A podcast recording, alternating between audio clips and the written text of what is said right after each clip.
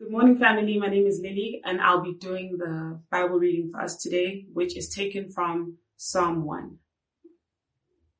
Blessed is the man who walks not in the counsel of the wicked, nor stands in the way of sinners, nor sits in the seat of scoffers. But his delight is in the law of the Lord, and on his law he meditates day and night. He is like a tree planted by streams of water that yields its fruit in its season and its leaf does not wither. In all that he does, he prospers. The wicked are not so, but are like chaff that the wind drives away. Therefore, the wicked will not stand in the judgment, nor sinners in the congregation of the righteous. For the Lord knows the way of the righteous, but the way of the wicked will perish. This is the word of the Lord. Good morning, everyone, um, and welcome to church at home. Um, today, I'm going to look at a, a, word that's very common in our church. It's a big word. It's a word called blessing. Now, I want you for a moment to stop um, and to think a little bit about what this uh, word blessing brings to your mind. Maybe you are thinking of a person and you think that person is really blessed. Maybe you are thinking of a group of people, uh, maybe like an NGO, and you say these, this group of people, they are really blessing society. Now, so, so um, social media uh, uses this word quite a lot, especially in the Christian circles. And um, I would venture to say that before the virus, they used it a little bit more than now that the virus is here. But what does social media say about blessing? What's their view in your mind about the post you read about blessing? What does this blessed life look like? Uh, if you're like me and you cannot imagine a lot of things, maybe a song comes up in your mind. I heard this song about 10 years ago and it's stuck in my mind ever since. It's a song about, uh, from Joyous Celebration called My God is So Good Oh. I don't know if you know that song, Everything is Double Double. Yes, that song. Probably not the best word, best song to go to, but yes, that's the song that comes into my mind when I think about blessing. So, um, seeing that we have the song in your mind and you guys all have this wonderful song playing in the back of your mind, I thought it was a good place for us to go uh, to go to the songs of the Bible, which is called the Psalms. Now, when you look at the Psalms, you probably will not find the definition or the picture in your mind of what blessing is. But let's look at Psalm 1 and see what Psalm 1 teaches about us, about what the blessed life looks like. Now, one of the commentators speaks about Psalm 1 and Psalm 2, the introduction Psalms to the Psalms, as this beautiful work of art, that door that leads us into the Psalms. If you look at this work of art, you'd be surprised about what it, how it starts. Psalm 1 starts with the blessed man. Uh, Psalm 2 ends with the blessed man. Now, this is Hebrew poetry in action. It's a bracket on this side and a bracket on this side talking about blessing, and it says, Hebrew poetry tells us whatever's written in the middle here will teach us about what these two things are, or this, this, this theme is, which is blessing. It will unpack for us what blessing is. So this blessed man in verse one is unpacked between these two brackets. Now, this blessed man, just for, for us this morning, is the male and female. It's a blessed person. It's not just a man. And I must say, when I looked at Psalm 1 for the first time or when I studied Psalm 1, it took my picture of blessing and blew it out of the water. The first thing that Psalm 1 showed me about the blessed man was that the blessed man is a man under pressure. Let's have a look there at verse 1. If you have your Bibles in front of you, it would be good to open it now. Um, the blessed man is a man under pressure. Let me read for us Psalm 1 verse 1 again. Blessed is a man who walks not in the counsel of the wicked, nor stands in the way of sinners, nor sits in the seat of scoffers. The one thing you must mention about the psalm that comes up about this blessed man is that he's a man under pressure. He's under pressure to make a choice. The choice is between the way of the righteous and the way of the wicked. Three words describe for us the way this life describes this way of life. They are walking, they are sitting, and they are standing. Those are three common words we use every day to describe everyday life. So the way we walk, or we are called to walk the talk.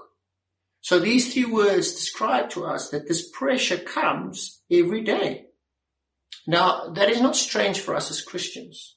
Every day as Christians, we feel this pressure from the world pushing in on us, forcing us, trying to make us follow their way of life.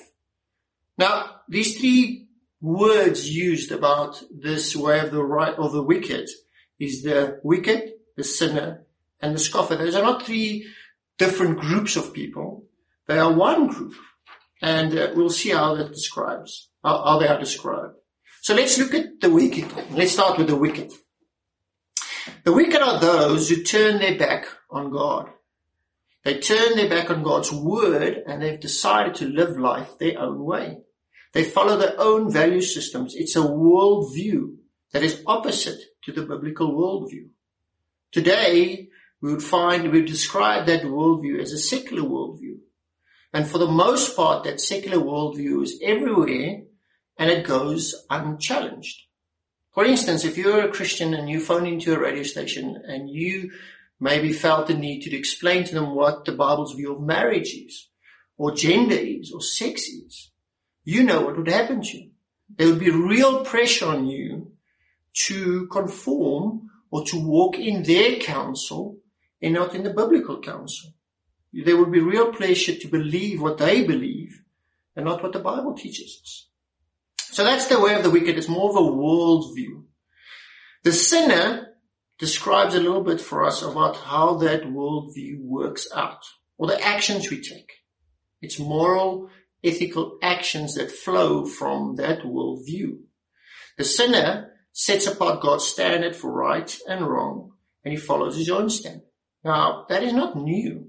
Genesis chapter 3 tells us that Adam and Eve decided not to listen to God, to follow his, his worldview, and they followed their own worldview. And then what happened? They ate from the apple, which we were told not to eat.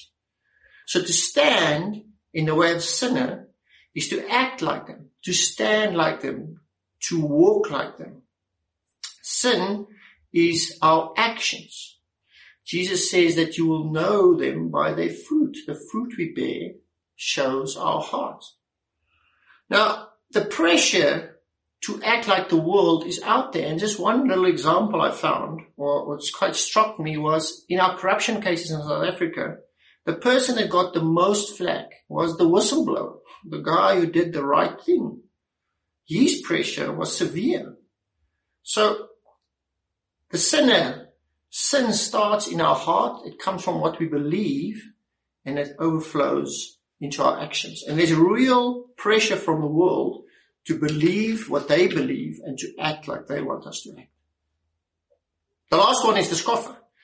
Now, it's not a big leap of logic to have a worldview that leads to actions.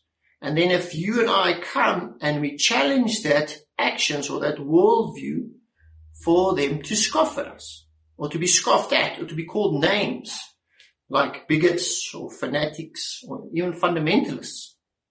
To sit with the scoffer is to join in them in mocking and scoffing at those who believe that. So the way of the righteous, the way of the wicked in most part in our world is everywhere and it's unchallenged. And in fact, it's actually celebrated. There's certain lifestyles in our world today that people wear as badges of honor. They even make symbols to honor them and to show this is who we are. And as if you, uh, when you and I as a Christian stand up against that, the pain is real, the oppression is real. The word the Bible uses for that is persecution. And it's the one thing Jesus promises us that will come. Martin goes to the UK every now and again. And when he comes back, he always reminds us about how godless and how persecuted the Christians are in the UK. So the blessed man is a persecuted man. We know that because Jesus was persecuted and then his disciples, his apostles after in Acts after his resurrection, when they go out and preach the gospel, what happens to them? They are flogged. And then we read that amazing statement where they go home and they rejoice. Not because they are flogged, but because they were persecuted for Jesus' sake. So right there in the beginning, the image of, pers- of, of blessing that we had in our mind, all of a sudden that is blown out of the water. Did you have the picture of a person being called names, bigot, deluded, fanatical? Did you have a piece of person in mind that uh, their faith was challenged? No. The blessed man is a person who's under pressure and under pressure to follow the ways of the world. That's the first one. The blessed man is under pressure. And this pressure is so real and so irresistible. It's like swimming up a current or a river or the rip current of the sea. It's like trying to swim against that current. But will you notice that the blessed man actually does that? If you look there in verse one, the blessed man says no. He does not walk in the counsel of the wicked, nor does he stand in the way of sinners, nor does he sit in the seat of scoffers. This blessed man stands against those, the way of the wicked. He says no. Now, fundamental to repentance or the foundation of repentance is saying no. When we walk our way or the way of the wicked, we say no to that way. We turn around and we walk God's way. That's repentance, isn't it? Now, this way of the wicked isn't just out there. The pressure doesn't just come out from out there, from those people. No, that pressure is actually coming from our own hearts. Genesis chapter 3 tells us that sin came into our own hearts. Our hearts were broken. We rebelled against God. Royden so wonderfully showed us on Good Friday that the way of the wicked has two faces. It's the parable of the sower. It's the, uh, it's the parable of the prodigal son. It's the younger son who openly rebels when he finds himself there at the pit or the, or the pigsty. He repents. But then the other face is the older brother the older brother, the good guy, he also needs to repent from his own self-righteousness. Now the older brother, that's me. Before I became a Christian, I thought I was good enough for heaven. This one phrase shocked me to my core, and that was when the minister said, heaven is not for good people. Heaven is for sinners that's been forgiven. That shocked me to the core because the pressure was on my own heart to realize that my own goodness isn't good enough. I needed to say no. I needed to repent. I needed to believe the essence of um, repentance. Stop walking my own way and believe and walk God's way. So the blessed man says no because when the pressure comes out from outside and especially the pressure comes from inside, he has, he says no and he walks the other way, repents. Now, that is definitely not the picture I had in my mind about the blessed man. No, my picture, my, my picture was more along the lines of that song. The last point I want to point us out to, or the last thing I want to show us from Psalm 1 about the blessed man, and this is key for us to understand Psalm 1, is that this blessed man is a changed man. Under the severe pressure from the world and from himself, he says no. The question is, how did it happen? How did he turn from a man shaking his fist at God to a man kneeling before Jesus, following Jesus? Another way that the psalm asks this question, or we can look at the psalm and answer this question, is to look at what is the opposite to the way of the wicked. Now, instinctively, you would read the psalm, you think the way of the wicked and the way of the righteous. So the opposite of the way of the wicked must be the way of the righteous. But that is not what verse 2 tells us. If the opposite of the way of the wicked is the way of the righteous, well, then we just swap one human way for another human way. Paul and Corinthians say, uh, we don't follow Paul, we don't follow Apollos, we actually follow Jesus. So the opposite in there in verse 2 isn't the way of the righteous, but it's, look at it, it's delighting in the law of the Lord, and on his law he meditates day and night. So the key to this changed man is the way he treats his Bible. The strength to say no to this irresistible pressure from the world and from himself is to read his Bible. That sounds so simple. It sounds so not powerful, but it's not. It's extremely powerful. Let's, let's have a look. Let's, let's dig into that. So, the blessed man delights in the law of the Lord. He comes to the Bible expecting it to feed him, expecting him to give the, him this food that he needs to say no. We delight in the Bible, we delight in the law of the Lord because that is exactly what it does. It changes us. It feeds us the food that enables us to say no. Yet Christ as Madrid, we have a philosophy, or Royden always tells us that change happens in you and in me when God's word is opened in the power of the Holy Spirit. It converts us and it grows us. So what is this food that the Bible gives us? What is the Bible about? Well, we've just finished Easter, where we realize that the climax to Easter is our Lord Jesus Christ on the cross. The Old Testament points us to the cross, teaches us about what he is like, who, is, who, who our Messiah is going to be like, what he's going to come to do. The Lamb of God, for instance. The New Testament points us back and explains to us about what happened on the cross. The apostles tells us this is why Jesus had to die on the cross for your sins and for my sins. So when you and I feed on God's word, when we delight in God's word, the gospel of our Lord Jesus Christ is what we get. We delight in it because it changes us. We are born again by the power of the Holy Spirit. We are growing. We grow to repent and believe by the power of the Holy Spirit. We are truly blessed. What about the meditation? Meditating day and night on the law of the Lord. Now, meditating is not just clearing your mind. Meditating is actually filling your mind. So the idea I got is from the animal kingdom. A cow or a, or an animal or a kudu eats whatever he eats, the grass.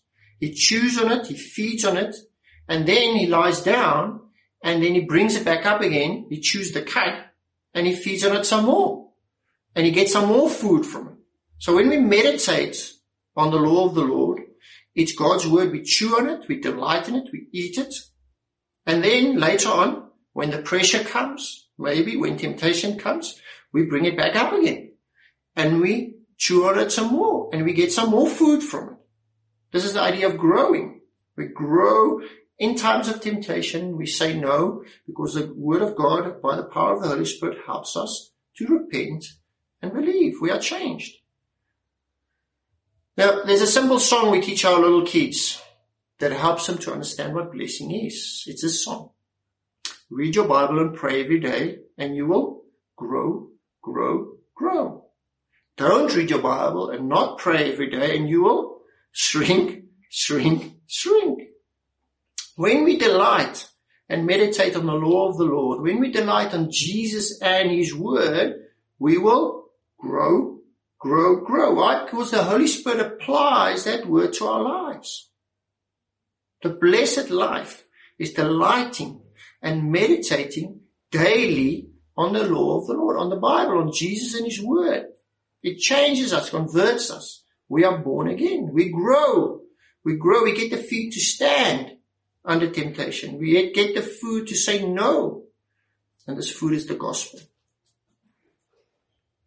So the change that happens in you and me when we become a Christian from shaking our fist at God to bowing our knee and following him is captured by Jesus so beautifully in Mark chapter 8. Let me read it for you.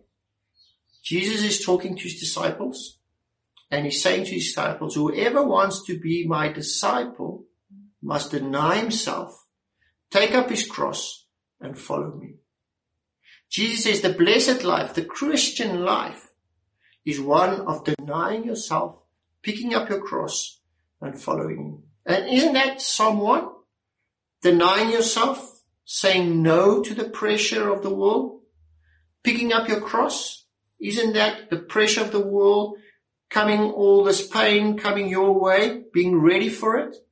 Ready to maybe be persecuted, picking up your cross And we do this because we have been changed from following the world to following Jesus. We are born again. This is the key to Psalm 1. The key to the blessed life is what you do with Jesus and His Word. That's the key. So, let's finally stop and look at the two destinations of what these two lives look like. There's two pictures in Psalm 1 that it gives us. The way of the wicked there in verse 4 is described as like chaff that the wind just blows away. The psalmist is almost dismissive of the wicked and its ways because it's unstable, it's unprofitable, it's not vital, it's not useful for anyone. But don't be deceived. The way of the wicked looks good. Jesus again in Mark chapter 8, just two verses later, tells us that what good is it for a man to gain the whole world and yet forfeit his soul? The whole world. The way of the wicked, you may gain the whole world. It looks good, but you might lose your soul. So this present day way of the wicked might look good, but the psalmist just dismisses it because it's got no foundation. Have a look there in verse 5 and verse 6. When Jesus comes on the day of judgment and he challenges that foundation, what is that foundation? The way of the wicked? Well, it's a foundation where you don't exist, Jesus. And all of a sudden, you are face to face with somebody you don't believe ever existed, you never, you don't believe he died or rose again. You're face to face with him. What is that? That foundation is destroyed. It's like having this beautiful skyscraper. I'm thinking about the one in Dubai. It's got every gadget, fire extinguishers, safety features, medical facilities to treat any disease, earthquakes, terrorist attacks. But then what happens? The foundation becomes nothing and the whole building just comes collapsing down. And the psalmist says that is a great disaster. Your whole life's work comes to nothing. And then verse 6, the psalmist actually makes it even worse. He says, the way of the wicked will perish. Now perishing is getting what you've been asking for. What have you been asking for? Well, Jesus, stay away. Leave me alone. And so what does Jesus say? Is that really what you want? I will respect your wishes and I will give you what you have been asking for all your life. I will leave you alone. I will forsake you. God forsakenness is a picture of hell. What good is it for you to gain the whole world, to look like you are blessed, but at the end you are God forsaken? We have just come through Easter. We remember Jesus' death and resurrection. His death in our place. He was God forsaken in our place so that we don't have to. The way of the wicked, the last word that Jesus will speak to the way, the man who follows the way of the wicked is away from me, you evildoer. I never knew you. What a disaster. The way of the wicked. What a disaster. But in contrast, this picture of the way of the blessed or the way of the righteous, the blessed life is completely different. The Christian life is one of a tree. Have a look there in verse 3. It's actually a tree that has been taken from one place and planted in another place. It's a transplanted tree. It's a picture of one where you were dead and you are transplanted next to the streams of living water and you have life. Isn't that a picture of being born again or being converted? So this tree is a transplanted tree. It's, it's planted at a stream of living water where it gets the perfect food. Roots are deeply nourished it's stable. It's secure. It eats the food it gets is the law of the Lord, the Bible, exactly what we need. The gospel of our Lord Jesus Christ to convert us, to grow us. We delight in it because that is exactly what it do, does. We meditate on it so that when the pressure comes, we can stand. We can produce the fruit in its season. Yet Christ has made and we are called the redeemed family of servants on mission. We are this amazing family because we are rooted in God's word. It starts there. It starts with redemption, what Jesus did for us. And it takes us all the way through to loving Him, from loving Him to loving our neighbors. The fruit we bear is in season. And will you notice when the pressure comes, the leaves does not wither. So, the way, uh, at the end of verse 3, the way of the righteous is described as prospering. It does exactly what God intended it to do. Now, it's not perfection, but it is that swimming upstream against the current that we have been called for. It's that saying no to the pressure. The blessed life is a life where you are, verse 6, known by God before the creation of the world. You are known by God today as you walk. He provides the food you need. And it's a knowing or God knowing you for all eternity, which is heaven. The key to Psalm 1 is what do you do with Jesus and his word? Will his last word to you be, well done, my good and faithful servant, come into the garden or come into heaven, the city? Or will his words be to you, his last words to be to you, away from me, you evildoer?